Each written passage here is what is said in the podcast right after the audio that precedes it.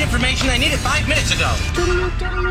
This is a My Talk Dirt Alert, an everything entertainment update heard at the top of every hour on My Talk 1071. So, um, what's new in your world?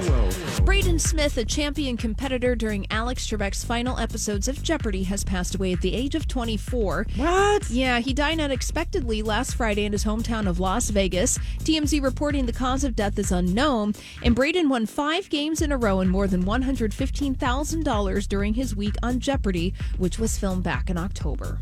Oh, well, that's sad. Yeah, sad story there. Jeez, I wonder what happened. Yeah, we don't know right now.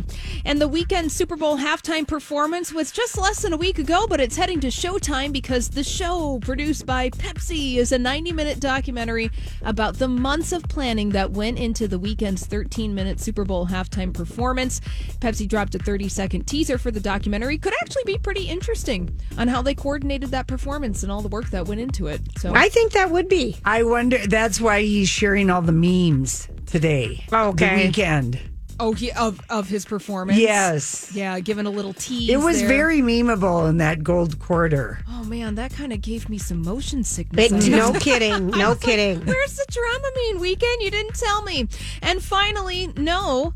Caitlyn Jenner isn't running to becoming the next governor of California, so apparently Oh, I hadn't even heard that. I know. Well, people been do- on the air. Yeah, w- right. We've been doing some things over here, but there's been some chatter on the internet about Caitlyn Jenner's political future. But this was an article in Politico, apparently. But her people telling people.com Caitlyn is not running for governor, has never considered running for governor, and is very happy doing the work that she's doing to uh, promote LGBT rights and spending time. She has 18 grandkids and 10, 10 kids. So Yeah. she's busy Yeah. not going to be governor of California. All oh right. Well, that's all the dirt this hour.